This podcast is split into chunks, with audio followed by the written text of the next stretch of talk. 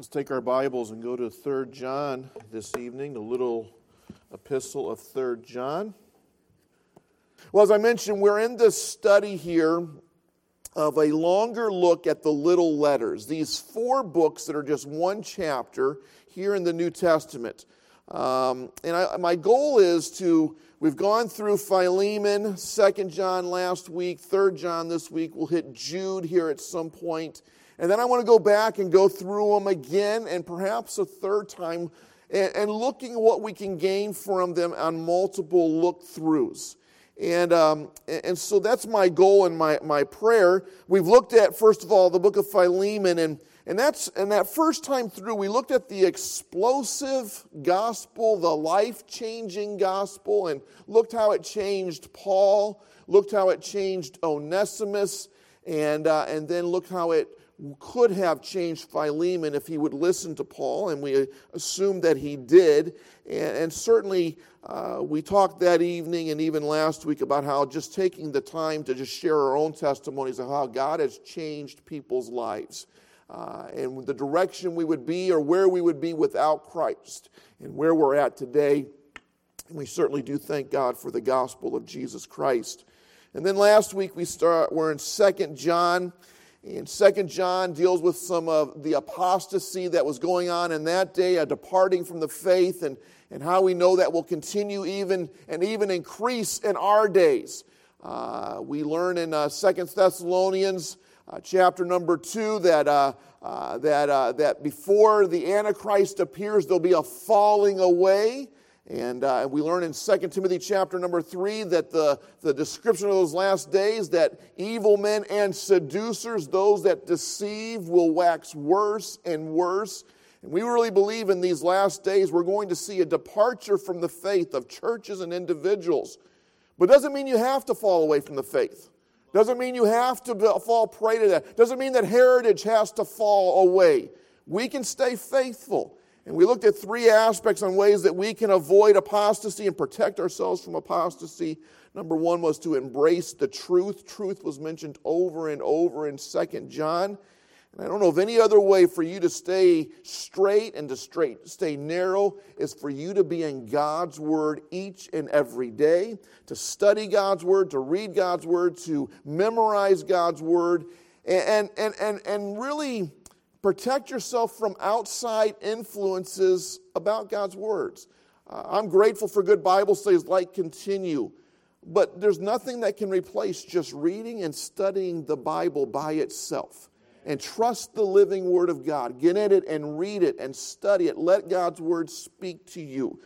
Uh, we read a, uh, a man we support, we, we, we gave him some money, and I want to support him monthly for a year uh, he's an inner city pastor in Lima, Ohio. Um, he's an African American gentleman, man, that uh, uh, spent some years in prison, got saved in prison, and he said while in prison, he read through the Bible five times. And he said uh, he got out of, the, uh, out of prison, and, and before he ever went into ministry, there was 20 years of faithfulness of reading his Bible every year. And he said it got him straight, it got him consistent to the point where he was ready to go out into the ministry. He says one thing he struggles with with this inner city ministry is that uh, all these guys get saved and they want what he has right now. And he says, man, that's 25 years of faithful living that it's going to take for you to get there. And so he encouraged this, this, this, this consistency in God's word. And so, church, I'd encourage us to embrace the truth, read God's word, study it, uh, memorize it. And then we talked about expressing love. Uh, love, again, was mentioned multiple times in Second John. And there are many ways we can express our love, but I think the greatest way is to share our faith, to share the gospel with somebody else. And I would encourage you, as I've been challenging us, that we would have a, a, a, a, scores of people in our church that would take the challenge that this year you would pray for and work towards leading somebody to Jesus Christ. Um, not just seeing people saved at church, but that you personally, God would give you an individual, a neighbor, a coworker, a relative, uh, somebody that God would lead across your path and you would have the privilege and the honor. Wouldn't it be a blessing at the end of the year to take a testimony time and to have dozens of us to say, Oh, back in January, I was able to lead this person, Lord, or in September, and just share about sharing the gospel. And, and I trust that you will. And there's no greater way than to share love than to share the life changing gospel with somebody. And so we express love, embrace truth, and then enjoy obedience. Uh, again, in Second John, he mentions the commands that we're to follow. And certainly, uh, there is joy in just simply being obedient, doing what God has called us to do each and every day. Well, this evening, I want us to move to this third epistle of John, our third book that we're looking at. Just 14 verses, 308 words. I believe this makes it the shortest book in the Bible. And it's a personal letter addressed to a man named Gaius. And they also mention two other individuals, Diotrephes and Demetrius.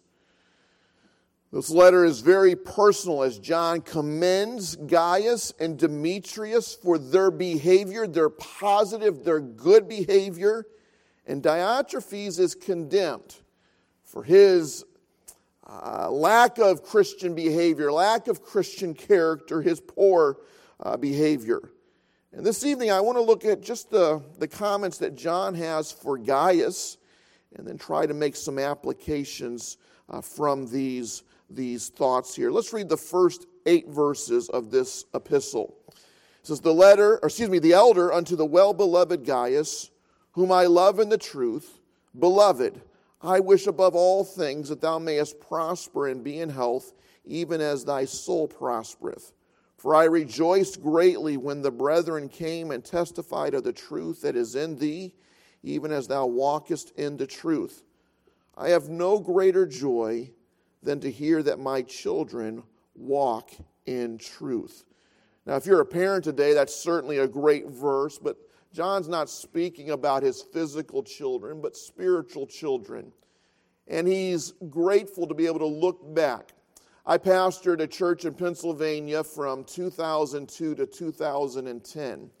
And um, this last fall, I was able to go back there and preach a, uh, a Sunday through Wednesday revival on their, uh, I think, their 38th anniversary or whatever the number was. But I was able to go back and be a part of that church and see dozens of people. And I shared that thought with them how what a great joy it was for me that had an impact and a part of their life for eight years of their lives. And, and to see them still faithful and walking with the Lord. What a great joy. I know it would be a blessing to preacher. He got to stop in yesterday just for a few minutes here at church and uh, was in the area and stopped in. And but what a joy it is for him to come back and still see people that he has invested in and worked in their lives and to still see them being faithful. And John says, There's no greater joy than to hear that my children walk in truth. Beloved, thou doest faithfully whatsoever thou doest to the brethren and to strangers, which have borne witness of thy charity before the church, whom if thou bring forward on this their journey after a godly sort, thou shalt do well. Because for that excuse me, because that for his name's sake they went forth, taking nothing of the Gentiles. We therefore ought to receive such that we might be fellow helpers to the truth. You know, I think sometimes as we consider this letter, again, there's some good and there's some negative in this little epistle. But sometimes we might think that in the early church, in the early days of the church, that everything was great and wonderful. Uh, that it was some kind of a Mayberry church a- a- activity there, that everything was wonderful. If there were problems, they were corrected in 30 minute in a 30 minute episode. But I want to remind you that the early church was full of problems and difficulties. We spent uh, 26 messages, almost half of, about a half a year, uh, a couple years ago, studying the book of First Corinthians. That's a book of problems in the church. Almost every lesson or message we had was about a problem there in that church. The churches of Colossae and Galatia, they struggled with doctrinal issues. And even the large church of Jerusalem, some estimate that it grew to over 100,000 individuals, struggled with uh, with financial burdens. They had to receive a special offering, as many of the, uh, uh of the individuals that church were struggling. And I want to remind you that the church in the early days were under attack from Satan, and the church of today is under attack from Satan. Satan wants to attack and wants to uh, cause problems within a church. And sometimes those attacks come from without, and sometimes they come from right within the church. And I want to remind Heritage we are a target of Satan. Uh, Satan would love nothing more than to see Heritage knock down a few pegs, to see Heritage struggle, to see Heritage go through difficulties and to go through trials and, and, and various things. He would love to see me and other staff members and lay people in our church to get our eyes off of the Lord, start trusting in ourselves and not on the Lord, and to see those problems that would arise. And so it's good for us to read a little epistle like this to see the good things that were happening and the negative things and to learn from both of those things. Learn from the positive examples, learn from the negative examples. And again, as I mentioned here recently, don't ever think it could not happen to us. Uh, let's not ever get prideful and let's keep our eyes on the Lord. Let me give you three thoughts about this man Gaius tonight from 3 John. First thing I want you to notice this evening is that Gaius was a loved man. Notice with me in verse 1, 2, and 5, there are four times and four ways that John uh, displays or writes of his love for Gaius. Verse number 1 The elder unto the well beloved Gaius, whom I love in the truth. Verse 2, he calls him beloved and again in verse number five, he calls him beloved. And so, multiple times, we see the affection that John has for this brother in the Lord.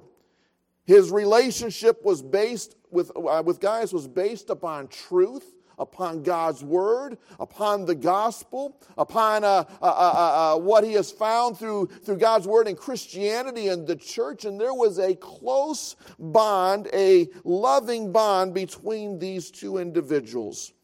I've heard many people through the years, even here at Heritage, talk about oftentimes they're closer with their church family than they are even with their physical family. There's a bond that can come within a church family. What a wonderful way to describe a church as, as a family.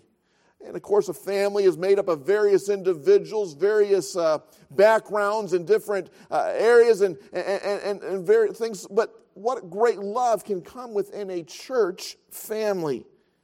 And there are some things that we're going to learn about Gaius this evening that would show us that would make him easy to love. I wish everybody was easy to love. Not all of us are always easy to love, and I'll include myself in that. Sometimes we can make ourselves a little bit unlovable. And I would encourage you, church, that you would try to be that person that's easy to love on. Uh, that's I used to have a guy, I won't even say what church, it wasn't Heritage, I'll tell you that much, but I had a guy that I used to visit, and I'd leave there frustrated, aggravated, he was a member of the church. He was, he was there. He was at least attending regularly and faithfully. And, and, and boy, there were times I, I, probably should have been a little bit more straightforward with him than I was as a young pastor. But there was times I was just like, oh, I don't want to visit this guy. It's hard to love on this guy. And, and, church, we've got to, it, it would be good for us to live our lives that would make it easy for us to, to love on. Some of us act like it's a good thing to be hard to love. Like that's a badge, like that's a good thing. Look at me. And, uh, and I'd encourage you that you'd have the different aspect in life. And I want to live my life that makes it easy to love me. And so Gaius was a loved man. Uh, John refers to it here, but I get the idea that this was the testimony of Gaius throughout the church. And certainly we appreciate this of, of him. We also learn about Gaius in this passage of Scripture that he was a physically ill man and at the same time a spiritually healthy man. Uh, notice with me in verse 2 Beloved, I wish above all things, John saying, I wish above all things that thou mayest prosper and be in health, even as thy soul prospereth. Many commentators take verse 2 to get the idea out there that there may have been a physical issue with Gaius, where John says, Boy, I wish above all things that as you prosper spiritually, you would prosper the same way uh, physically. And by the way, if all of our health was a picture or a resemblance of our spiritual health, how would we look here this evening? In other words, if my physical health was exactly what my spiritual health is, what would we look like tonight? And that would be a good thing for all of us to remember and to maybe encourage us to be stronger in our spiritual health. But, but John had this desire that Gaius would be healthy as he is spiritually healthy. Growing up, uh, starting when I was in fifth grade, I think that would have been 1981 or so, we started. I started attending a Heritage Christian school there in Cleveland, Ohio, out of the Cleveland Baptist Church. And we lived in North Ridgeville, about 30 minutes away, and we would carpool into school with a couple of other families out of our church. And so, from fifth grade to my senior year, uh, I was that grouchy kid that got into that car every morning, not wanting to go to school, wishing that the school burnt down before I got there or something, you know, and could go trying to sleep with a car full of kids and all those things. And, and we would listen to WCRF 103.3, the Christian radio station, every morning. And we would listen to that, and it was Uncle Bob uh, that, that was on there. He had a morning broadcast, and Bob Devine, I think, was his name. And, and then there were multiple little, uh, uh, uh little devotional aspects of, of, different ministries that, would ha- that they would play throughout that 30 minute drive. And one of those was from a radio program called Joni and Friends. Anybody ever heard of Joni and Friends? A lady named Joni Eareckson Tada. You've heard that name before? I think it was in 1967. She was 17 years old here in the Chesapeake Bay. And she dove into the water there and did not estimate the depth of the water and broke her neck. Um, looked up some things on her. She fractured her, her back or her neck between the fourth and fifth cervical vertebrae and immediately became a quadriplegic, paralyzed from the shoulders down. I got her book as a little boy because as a fifth grader, I was kind of interested in listening to those things and hearing her devotionals and hearing her, her talks on those radio uh, station drives in and uh, read her book. And she learned to paint using her mouth. She could paint, and she would write using her mouth with the pen. I remember the book we had, uh, uh, it was all typed out, but every, oh, I don't know, 100 pages or so, they would use it with her own penmanship that she would have written with her mouth, which was much better than I can do with my hand. And, and, and, I, and I, would, I remember reading that, and I just remember the spirit that this woman had. Now, she didn't always have that.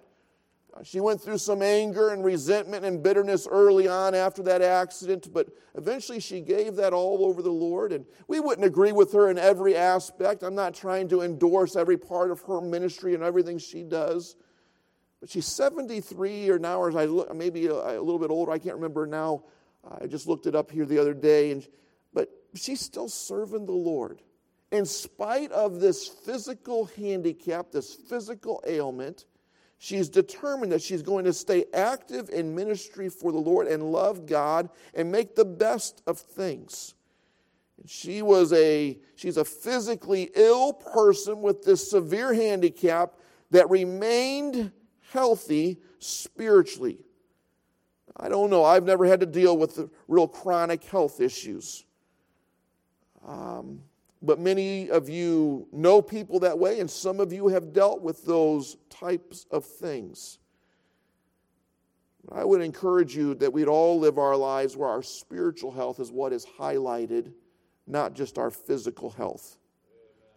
Personally speaking, I don't know if I've ever been more encouraged than after visiting a lady here at our church named Gina Jello, who went through years and years and years a physical ailment and had a spirit about her that you didn't recognize. You didn't just notice her, her physical problem. You, you came out of there encouraged.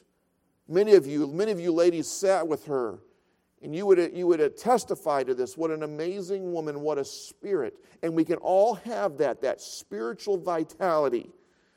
By the way, Jean is good today physically. Amen. She's with our Lord and our Savior just here several months ago or a couple of months ago, and so we rejoice in that. So Gaius was a loved man. He was a phys- physically ill man that was spiritually vibrant. And then we learn of him that he was a faithful man in his service for the Lord. Verses 5 through 7, John says, Beloved, thou doest faithfully whatsoever thou doest to the brethren, and get this, and to strangers. That's a good thought for us to take and to consider this evening. That Gaius treated strangers the same as he did the brethren. And I think that's an area that every church can improve in. I've been to churches where I'm the stranger, and uh, there's been times where I never greeted, never spoken to never made me really want to go back to that church before. And I've been to churches where I've been greeted and, and, and, and welcomed. And, uh, and whether they're the, the brethren or a stranger, whether they're a known person or an unknown person, they ought to feel loved when they come into our, our assembly, into our family. It would be a poor testimony for anyone to ever leave here saying, I did not receive a, a good, sincere welcome. Now, here's the thing you can't depend on other people to, to do that. We all got to say, we're going to take part in that. I've been in a church before where I've been asked to move out of a pew. I'm a visitor. I showed up and I sat in somebody's pew and they walked to there, and I thought for sure they were joking at first. They looked at me and they said, That's my pew. And I said, It's a good one. I like it. I thought they were just there to welcome me and tease me. And she stood there and stared at me with her hands on her hips. And I said, Oh, excuse us. And we got up. I got my wife and my kids. My niece was with us that day, and we moved to a different row. You should have seen her face when they called me up to preach that morning. she did not look at me once during that message.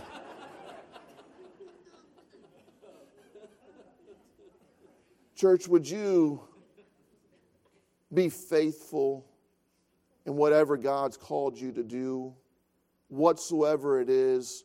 And would you be faithful to treat the stranger just like you would the brethren?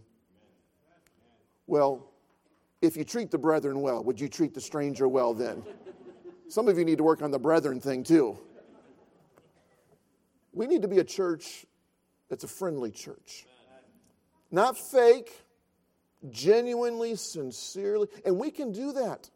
I've met almost all of you, and you're, for the most part, pretty good people. And we've got to get out of our little circle, though. We're talking about um, some things, you know, uh, let you in on some insider information here. We, we, uh, we're talking on ways uh, of, of retaining visitors better. You know, last year we had 100, over 100 visitor cards turned in. Sometimes that's just one person, or that could be a whole family. And we're talking about uh, following up and various things and how we could do that. And, and one of the things we wanted to do is, you know, sometimes people get out and I never meet them. Uh, they never make their way back there through there, and I don't get to meet them or whatever. And I remember last Sunday I went over there and I grabbed a family that's been coming for weeks, and I, they show up right before church starts, and, and, and, I, and I never got to meet them because they go out a different way. And I, I went over and I, I said, I caught you. And he looked at me like, Where'd you catch us for? I said, I've been looking for you to catch, talk to you guys for several weeks, and, and I, I, we wanted to get better in those type of things. And you know what would help us is if just you in your, in your sections, you see someone that you've not met before, why don't you go talk to them? My favorite line is this Have we ever met before? I, I love, I said it to somebody this morning. I said, Hey, have we met before? And she said, No. I said, I'm so happy you're here. And I meant that. In church, it would do you well to be looking around you and to go and to treat the stranger just like you would the brother. The Hayes family are here this evening. I'm sure many people are going to go and hey, re, re, get reacquainted with them, seeing them. But if what we had somebody else that was just brand new? You know what? There needs to be people going up to them, getting acquainted with them in the same way you would with the brethren as the stranger. Gaius was that type of a guy. And so there's a lot of things we can learn positively from this man, Gaius. Let's live lives that make it easy to love us. Let's live lives where our spiritual health is highlighted or recognized above our physical health. And let's live lives where we are faithful in our service for the Lord, especially in the area of loving the stranger just like we do the brethren. So I trust that we'll make these applications in our lives individually and here at Heritage, and the Lord would use these in our lives. Let's bow our heads and close our eyes this evening. Sarah's going to come and play a verse of invitation, and perhaps the Lord's tugged on your heart a little bit this evening about one of these areas or some other aspect of your life. And, and convicted you and you want to talk to the Lord this evening there at your pew or here at this altar, we're going to give us a little bit of time to reflect and to pray and to consider these things before we close. Father, take this invitation, Lord, and would you use it for your honor and your glory? Pray, God, that you would work in our hearts and our lives. Help us all to not expect someone else to do these things, but we'd expect ourselves individually to do these things in Jesus' name. Heads are bowed, eyes are closed as the piano begins to play. The Lord spoke to your heart. Would you respond tonight?